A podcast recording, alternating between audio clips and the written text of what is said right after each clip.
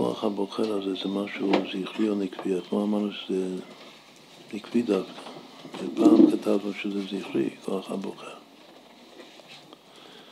ואתמול הסברנו שזה השורש של הזכר והנקיבה שטרין איטרין שבדעת, שאיתו לחסדים זה שורש הזכר, וזה קשור לידיעה של השם, או בכלל לדעת דברים, כמו הדעת שהוא מסביר בפרקים בתניא, שזה התקשרות והתחברות לאמת, לאמת האלוקית.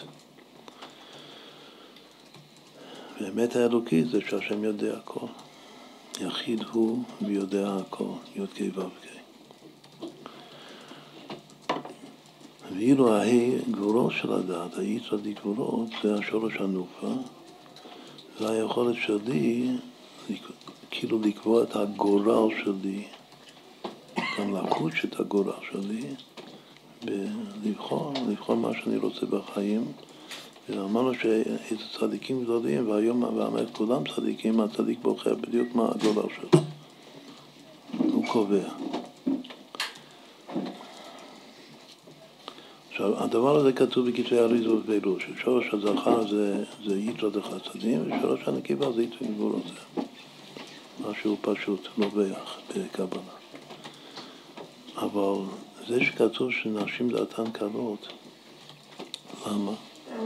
איך האריזה מסביר את זה?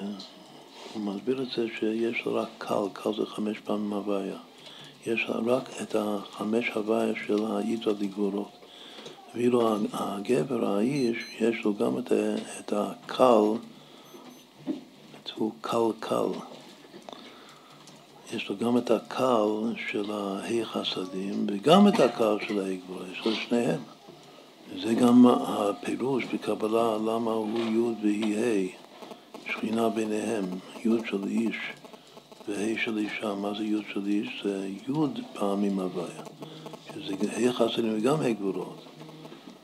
והיא רק ה', שזה חצי, שזה רק ה' גבולות, ולא יהיה חסדים.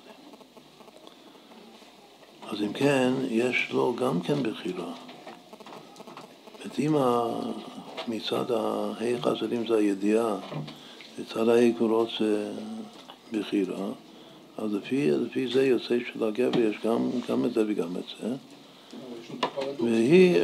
והיא רק בחירה. אז למה אומרים שעיקר הבחירה זה עצה? עכשיו אמרנו את מה. זה כמו בסוכות שיש אתרוג שיש לו גם טעם וריח. יש לו לאו שיש לו רק טעם ויש הדסים רק ריח, אז איפה יש יותר טעם? איפה יש יותר ריח?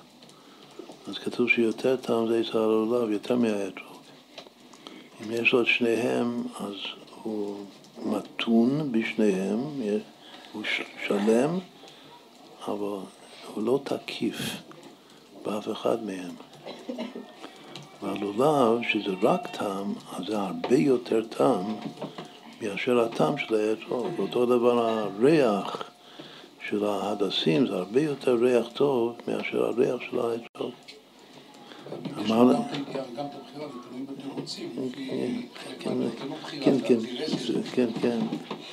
עוד פעם, הגבר הוא פילוסוף, שצריך ליישב את הסתירה, אבל אצלה יש רק את היסוד של הבחירה, זה הרבה יותר חזק.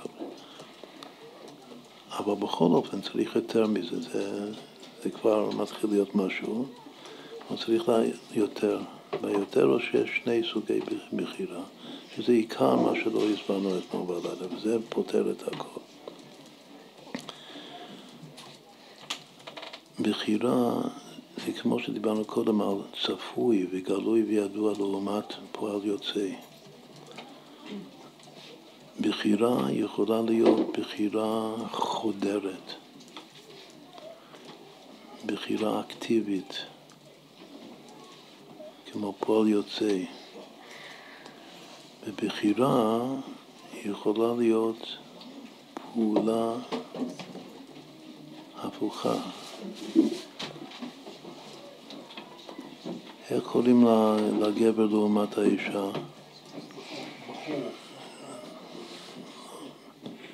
שני חותמות, חותם בתוך חותם. יש חותם שוקע וחותם בודד. גבר זה חותם בודד. ונקבה אישה זה חותם שוקע. מה שאני אומר בחירה, מה זה בחירה? זה חותם בודד או חותם שוקע? שאני בוחר משהו לעשות. וכאילו שיש לי את כל כוח הבחירה, זה הכל אצלי. אז הייתי חושב, בהשקפה ראשונה, זה חותם בודד, שאני בוחר. האמת זה הפוך. הבחירה האמיתית זה לעשות שקע בשביל שמשהו, שנאמר את זה, שאני אוכל לומר למשהו, למישהו, תיכנס בי, תדע אותי. הבחירה האמיתית זה להזמין את ידיעת השם. ידיעת השם בלי הבחירה שלי היא מקיף, בדיוק כמו שמוסבר בחסידות. הבחירה שלי זה לעצב חותם שוקע מעוצב עם צורה, כמו חותמת. שיש צורה מדויקת שאני עושה, אם אני נקבה כאן. וזה מכריח, בגלל שכל וקום, שזה סוד הצמצום, הוא מכריח למציאות הסובבת להיכנס בו, ולקבל בדיוק אותה צורה, אבל בדיוק אותו עיצוב צורה כמו השקע. עכשיו, זה כוח הבחירה האמיתית, שזה שייך לאישה בעצם. הבחירה הזכרית, מה שיש לו, מה שיש לגבר בחירה,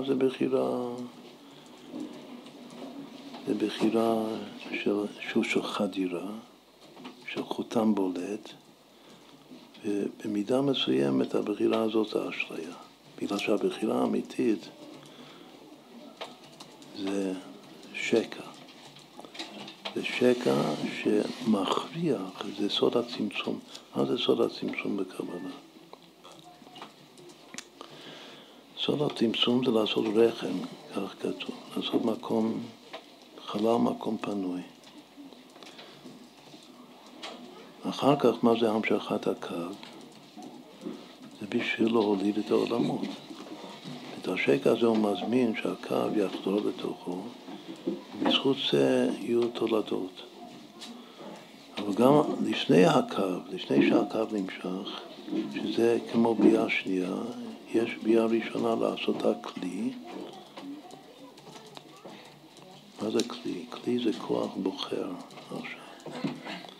וזה מה שהעצמו, איך נעשה צמצום לפי החסידות? שהעצמות נכנסה במקום האור. זה לא הוליד שום דבר, זה רק עשה את פעולת הצמצום, שזה לעשותה כלי, ואין האישה קולטת ברית אלא למי שעשה הכלי, זה מה שהעצמות נכנס במקום האור שמילא את כל החלל, ומה שנשאר, נשאר רשימה. הרשימה זה רוח הדשביק בא בעדה, ואחר כך יש המשכת הקו, זה כבר ביאה שנייה. וזה מה שיוצר את העולמות, כלומר שזה מה שמוליד את התולדות. אבל הכל זה לפי העיצוב של החותם שוקע.